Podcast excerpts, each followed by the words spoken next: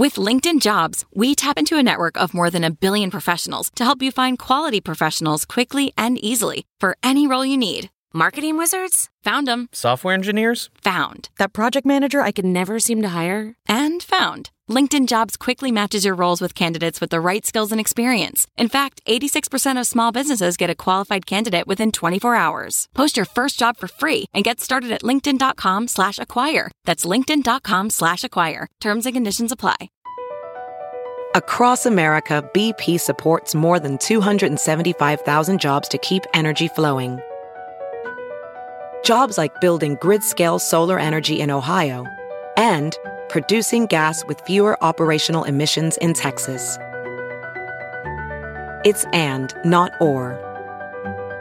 See what doing both means for energy nationwide at bp.com slash investing in America. I'm Alyson Shontell, and I had a great conversation last week with three of the most impressive journalists whose reporting has led to a national reckoning on sexual harassment. Jodi Kantor is one of two New York Times reporters who broke the Harvey Weinstein story wide open. It was the moment when we said, as an organization, how many of these stories are out there that are like this? How many other women have been quieted? Irin Carmon told the story of Charlie Rose's alleged victims.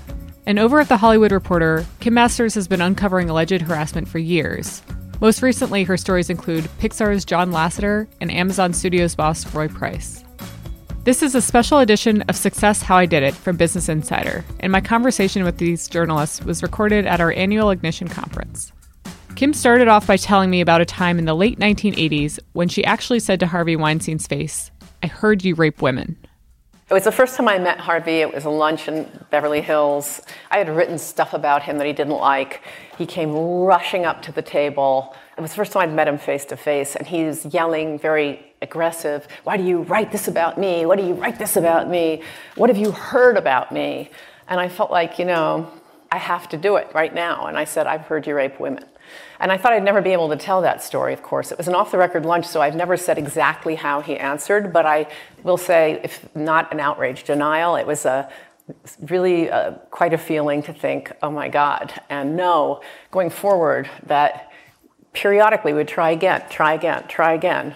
So it took until these guys and Ronan Farrow finally broke the door down. But by then, I was happy that anybody was doing it. Roy Price, I had a source come to me, and I, I feel like it's important to say this because of, you know, there's been all of this thing about men treating women, but the original sources on that were men who were very disgusted by this behavior.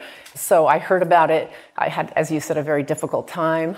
And Lasseter, you know, once the Harvey story broke, I got a call about Lasseter. and I have to say that was the one where I thought, can I just not hear this? Like it was so big and it was Pixar and Disney animation. And I will admit, I didn't like dive for it, but I knew eventually that it was real and we had to go forward. And Jodi, you've said, you know, you knew this, there was a graveyard almost of reporters that had tried to do this Harvey Weinstein story and had not been able to get enough to publish. So when did you know that this was a real story that you were going to try and tackle, and why now? Why do you think that this happened now? Well, the strange thing about the Harvey story is that it kind of entered popular culture. So on the one hand, at the Oscar nominations in 2013, the comedian Seth MacFarlane made a joke about it. He announced the five actresses' names. Congratulations, you five ladies no longer have to pretend to be attracted to Harvey Weinstein. So, on the one hand, it was discussed like that, but there had never been a kind of real story documenting the allegations. Nothing had ever been nailed down. So, it was pretty intimidating. But the way we came into it is that the Times made a huge commitment to sexual harassment reporting this year. I know this sounds like a very long time ago, but it actually wasn't. My colleagues Emily Steele and Michael Schmidt broke open the Bill O'Reilly story about the payments he had made to women over the years to quiet these allegations. And internally, their project was obviously very important in terms of the impact it made in the world, but it was important internally at the Times too, because it was really a wake up call for us. And it was the moment when we said, as an organization, how many of these stories are out there that are like this? How many other women have been quieted? We knew that sexual harassment existed, of course, but what really became clear is that the kind of mechanisms of silencing and cover up might be far more vast and elaborate than anybody had realized. And it was also a point when we said, this is our duty as investigative reporters because we're in a unique position. I mean, I love your story about what you said to Harvey because to me, it speaks to the social license that journalists have. I mean, your kind of superpower is that you could actually go up to him at a party and confront him about that, which most people can't. And so we said, let's try to put the puzzle pieces together. Let's try to see if there's a pattern here. And that's when we started looking at the Harvey story. And Irin, you had heard about Charlie Rose. I mean, I think the story came together pretty quickly. It sounds like 17 days or something. Yeah, been... I, it was an unusual trajectory, and I've said that it also stands on the shoulders of some of the reporting that was done, including by the women on this stage and by Ronan Farrow. I first became aware of the story in 2010 when I was a reporter at Jezebel. And at the time, it was two women, one a job applicant, one an assistant, uh, who had been sexually harassed allegedly by Charlie. And it was so, you know, people talk about the open secret, but I think if there was an open secret about Charlie Rose, it was that he was flirtatious, not that he was a predator in the same way as Harvey Weinstein. So it was certainly dissonant with the public image. I think what's interesting when you talk about the institutional commitment, at the time where I was working, you know, we covered sexism and misogyny and systems that protect them, but we didn't really have the institutional resources to report on it properly. So I was given time, I was given support to work on it, but when none of the women that I had heard about second or third hand would, would speak to me or would go on the record, and I really couldn't get past the initial thing, I was reassigned to something else. And subsequently, even just thinking about the fact that this kind of behavior merits the deep resources of a place like the New York Times or the Washington Post or Variety or the New Yorker or the Hollywood Reporter, I do think that there had to be a shift to say that we're going to put serious investigative resources and editing on this when the cultural moment that emerged in the wake of the New York Times reporting and the New Yorker and the Amazon Roy Price reporting happened, I just thought, I've got to go back to this. I know I'm not the only person who went back to a cold case. And I had a relationship with the Washington Post. I had been writing for the Outlook section. And, you know, it's pretty unusual to have a freelancer walk up to you and say, Can I do this investigative piece about this very wealthy, well connected, well regarded person? But I immediately got the support that I needed from the Washington Post. I was paired with a reporter named Amy Brittain, who I had never met before, who's an investigative reporter, and, and two editors on the investigative team. And they just said, You know, tell us what you have. And we started reporting together from there. And 17 days later, later was on the front page of the Washington Post. And I do think that there had to be the readiness for these women also to process what had happened to them or what they said had happened to them. And so I don't think that the story was right before. And a few of them said, I feel guilty that I didn't talk to you back then because I, I have heard of other women that this happened to, but I just wasn't ready. So you hear these names, you know that this could be a big story. Where do you start? How do you start finding people, reaching out to them, and getting them to respond? It's so sensitive. Well, you know, I've been in Hollywood, covering Hollywood for quite a while. So, one of my good things that I have developed is, is a network of people. And what I found doing this story. In some cases, it's even if I'm calling somebody about something else, it's worth my while to drop, I'm looking into this because suddenly there's a connection I never thought was possible. In the case of Amazon, you know, this one particular individual gave me a tremendous roadmap.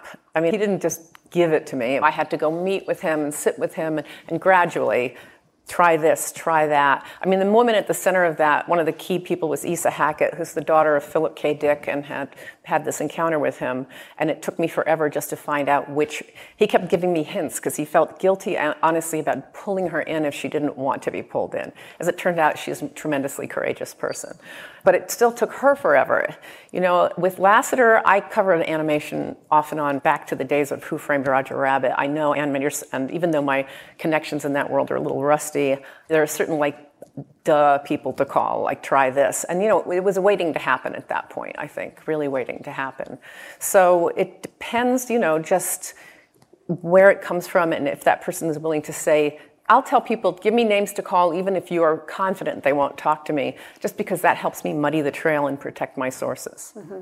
In some ways, I think it might have helped on Harvey that we were outsiders because coming new to a subject does afford you, on the one hand, I didn't have anything like the long history and knowledge that Kim has about Hollywood, but you know, reporting is all about cold calling anyway, and it enables you to come to something completely fresh and somebody is not saying, "Oh, you know, I hated that story you wrote three pieces, you know, ago or whatever."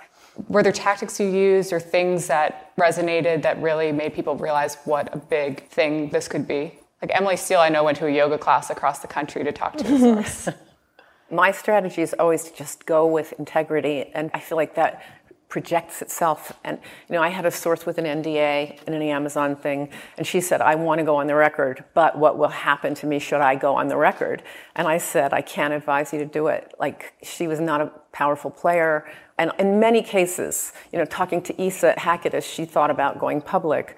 I would just say to her, you absolutely decide. This is your call, you know, just to make it clear that we're not trying to be another person trying to get something out of them and mess with their heads. And I will say just quickly, everyone that has come forward, and we've had people who've written essays for us, you know, that called me and told me a story, and I'm like, can you write that? They feel such catharsis and release, and I feel like it's really important for the sources to know, potential sources, that in every case I've dealt with so far, it's just been a weight lifted. It's interesting because I've spent hours on the phone or in person with the women that we wrote about for the Charlie Rose story, and you learn a little bit about why they might want to talk to you and why they might not want to talk to you. And they have good reasons in both cases. So, some of the reasons that I heard was I want to support the Washington Post because they're investigating things that I care about, or I don't want this to happen to anyone else, or I read the Harvey Weinstein story and now I realize that what happened to me is similar. We even had people who said, The two of you are young women and we want to support you because Amy and I are both in our early 30s. So you, you hear all the reasons, and then you hear all the reasons about why they don't want to go on the record, which are all valid reasons. We did not have NDAs in the Charlie Rose PBS story, but there were lots of good reasons. I'm a single mom, I'm between jobs.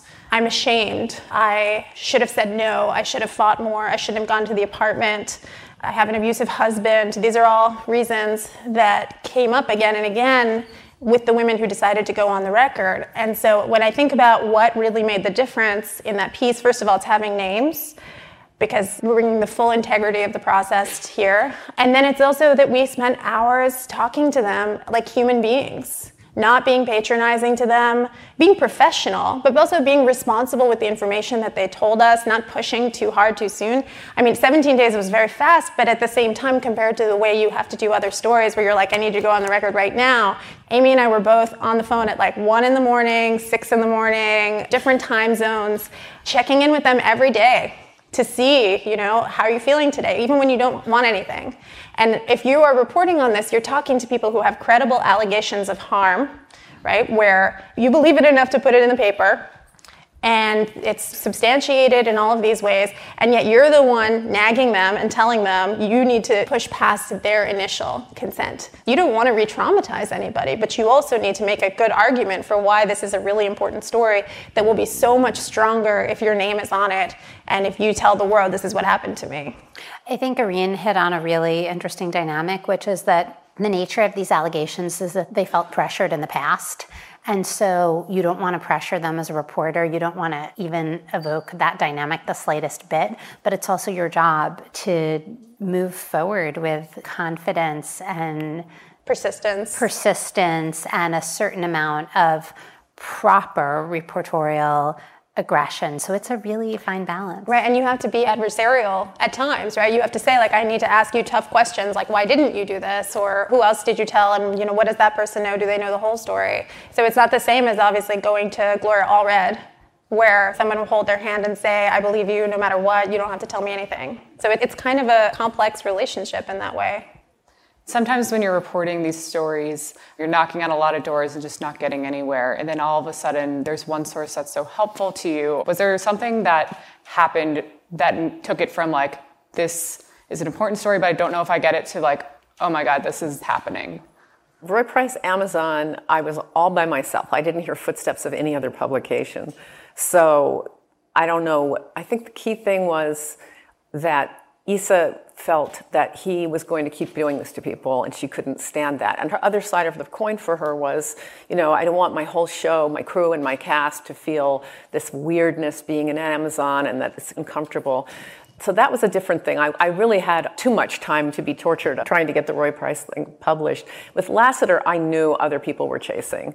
And I started feeling like this may be really not fun to do, but you got to do it because it's not my job to wait to be scooped. For Megan and I, with the Harvey Weinstein story, it was really all about the pattern. It was about the process. You know, we wrote this in the first story. I think the first story says something like women from all these different places over a 30 year time span women who don't know each other. Some women were employees, some women were actresses, and yet they told such similar stories. They varied in their severity. We now know that there's a range of allegations against Weinstein that range from hotel room harassment, requests for massages on the one hand, all the way to assault and rape. So the severity varies greatly, but there's also a kind of um, numbing repetition to the stories. And it's sort of funny because when you're talking to the women, every woman's story is important and should be honored in its own way, and you want to listen to it very carefully. But on the other hand, when you're listening to it, I've never tried to count, but the number of individual kind of like Harvey incident stories I've heard, it's a really high number. And the pattern is really, really striking. And so the question we started asking in our reporting was how come we're hearing the same story from so many people? And it even seems like across stories, like the bathrobe thing. Oh my God, it's a pattern. yeah. Well, the bathroom read, in the hotel room. Yeah, yeah. and when, when I read your Charlie Rose story, Irin, I was very struck by the idea of him inviting women into private spaces where he allegedly did these inappropriate things because that was so reminiscent of the Weinstein patterns. I actually completely got chills reading that because the first time I met Charlie Rose, which I don't like know him well, was sitting next to him on a couch and his hand went right there. And then fast forward, he called me which is a pattern you present in your thing, and said, "What do you think I should ask this guest on my show?" And I read uh, not until I read your story did I think, "Geez, he had me like two thirds of the way." Yeah, yeah. I mean, we, you know, when the story came out, other women texted us or emailed us and said, "I can't believe you used that line on her too." You know, the line "I'm Southern, we're touchers." Not everything was quantified in the story. You know, we kind of just focused on the, the most important and the most serious allegations, but there were certain commonalities. I was going to say exactly the same thing, and this was not a a, glib or a flip thing, but at a certain point, Amy and I took a piece of paper and we made a chart, and we had each one of the behaviors that we saw, ranging from leg grabbing all the way up to sexual assault allegations, and we were kind of just checking off each of the women.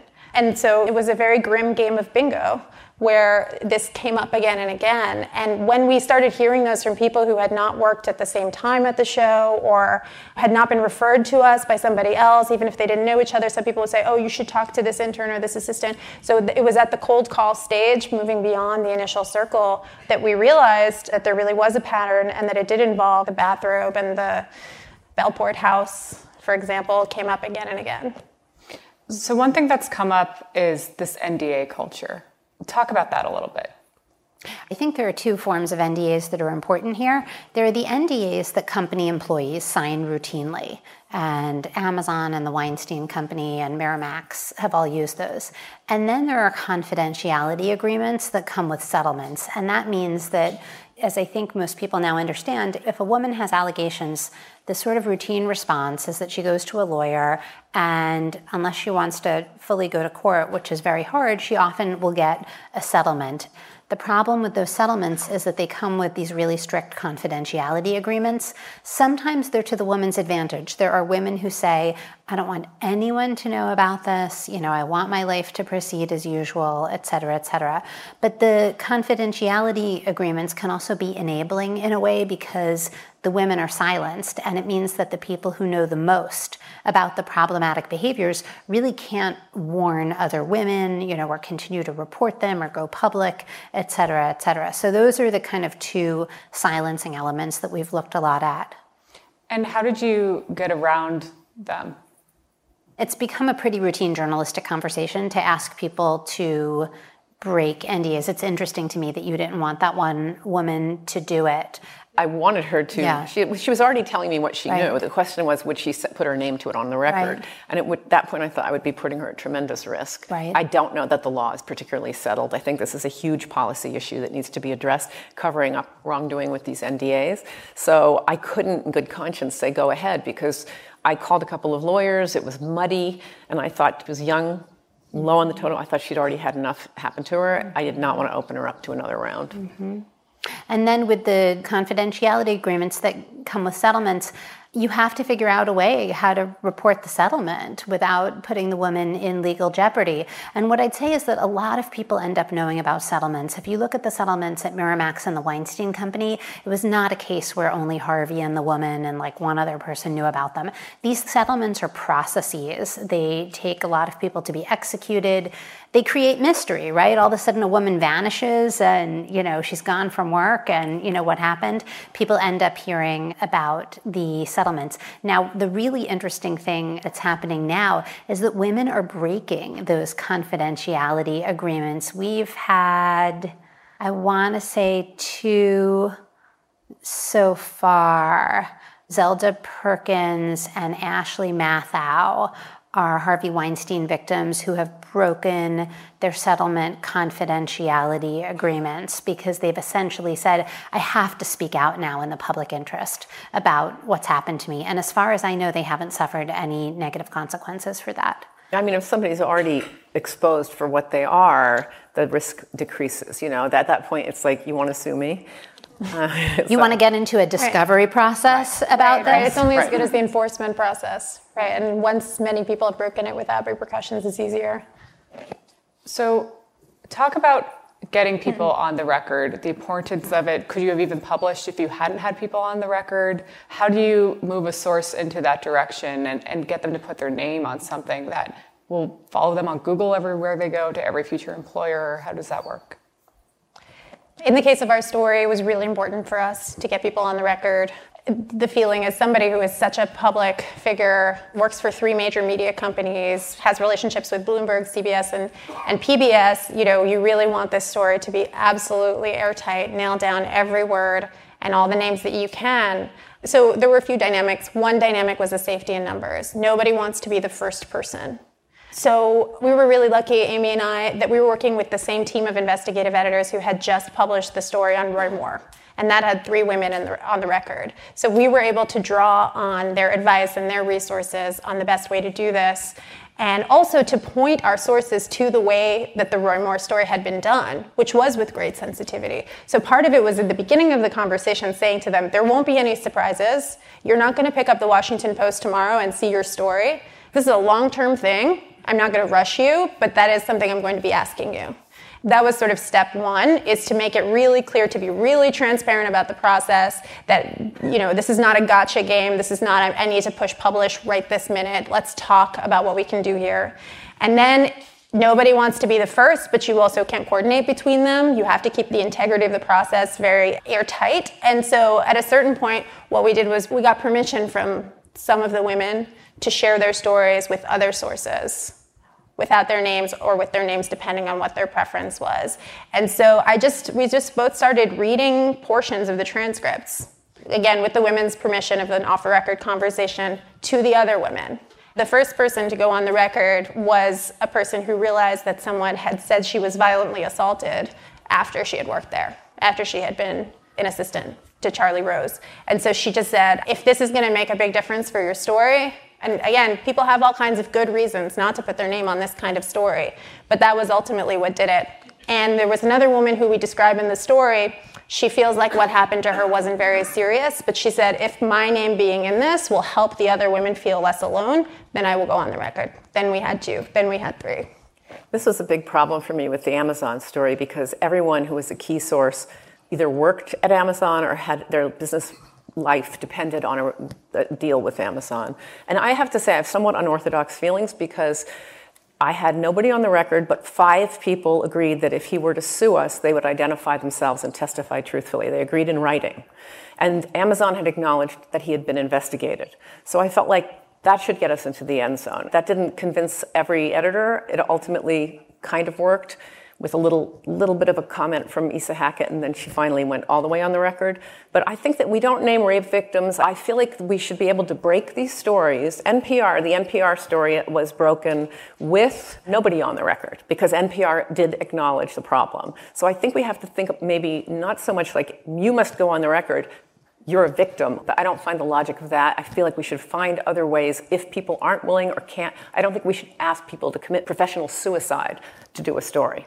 The pressure on you all, you're dealing with these powerful people who have so much money and resources. I think Ronan Farrow described it as like a Hogwarts moment with Harvey Weinstein's lawyers, where like letters of like threats were coming in from all of crevices of his house, windows and chimneys. Um, so, what was the pressure like on you all, and how did you deal with it?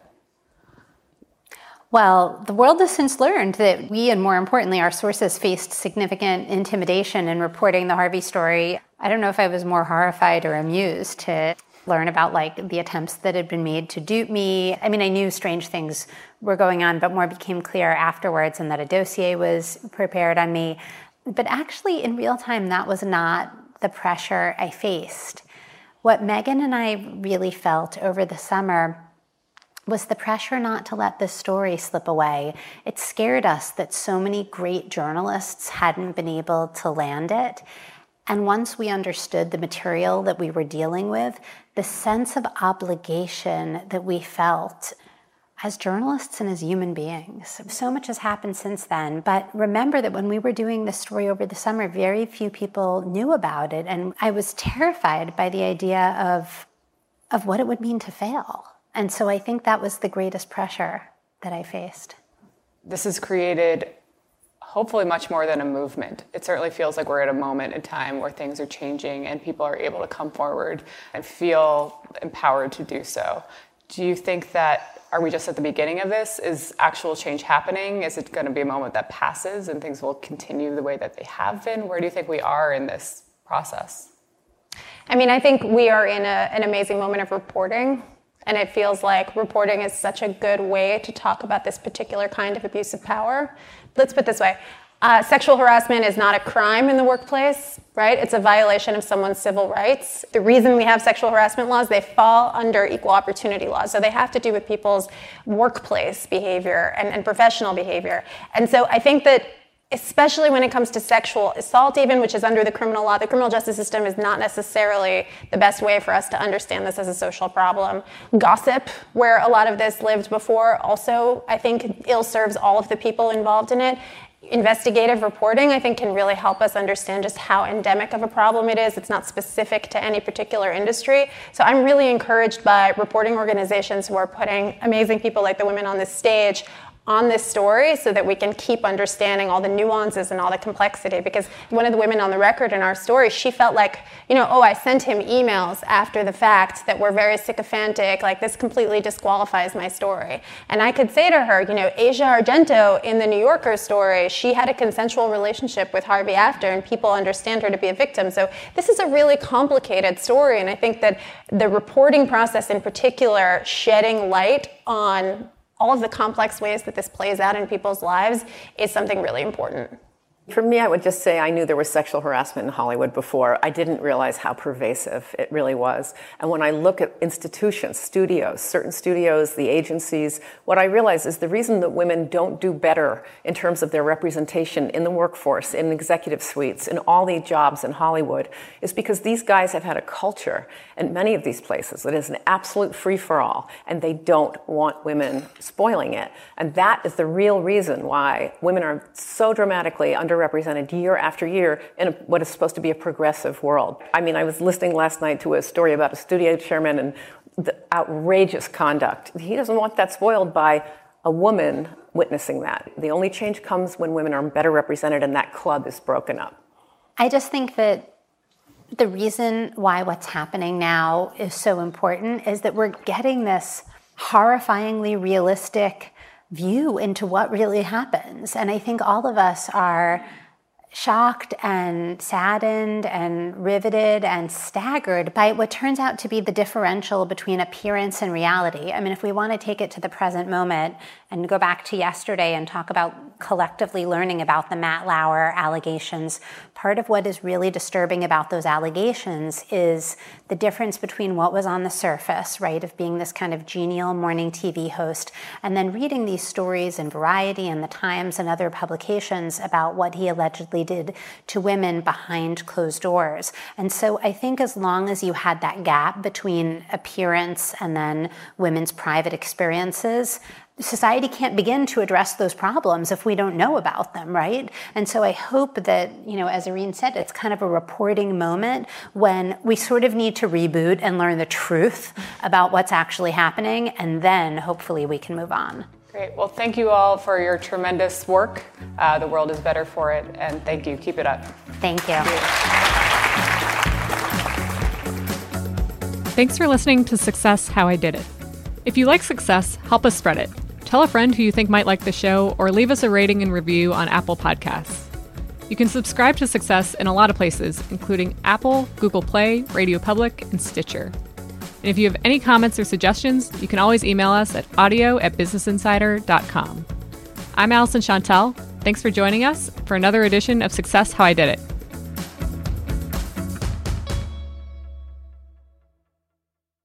Look around. You can find cars like these on AutoTrader like that car riding your tail. Or if you're tailgating right now, all those cars doubling as kitchens and living rooms are on Auto Trader too. Are you working out and listening to this ad at the same time? Well, multitasking pro, cars like the ones in the gym parking lot are for sale on Auto Trader. New cars, used cars, electric cars, maybe even flying cars. Okay, no flying cars, but as soon as they get invented, they'll be on Auto Trader. Just you wait. Auto Trader.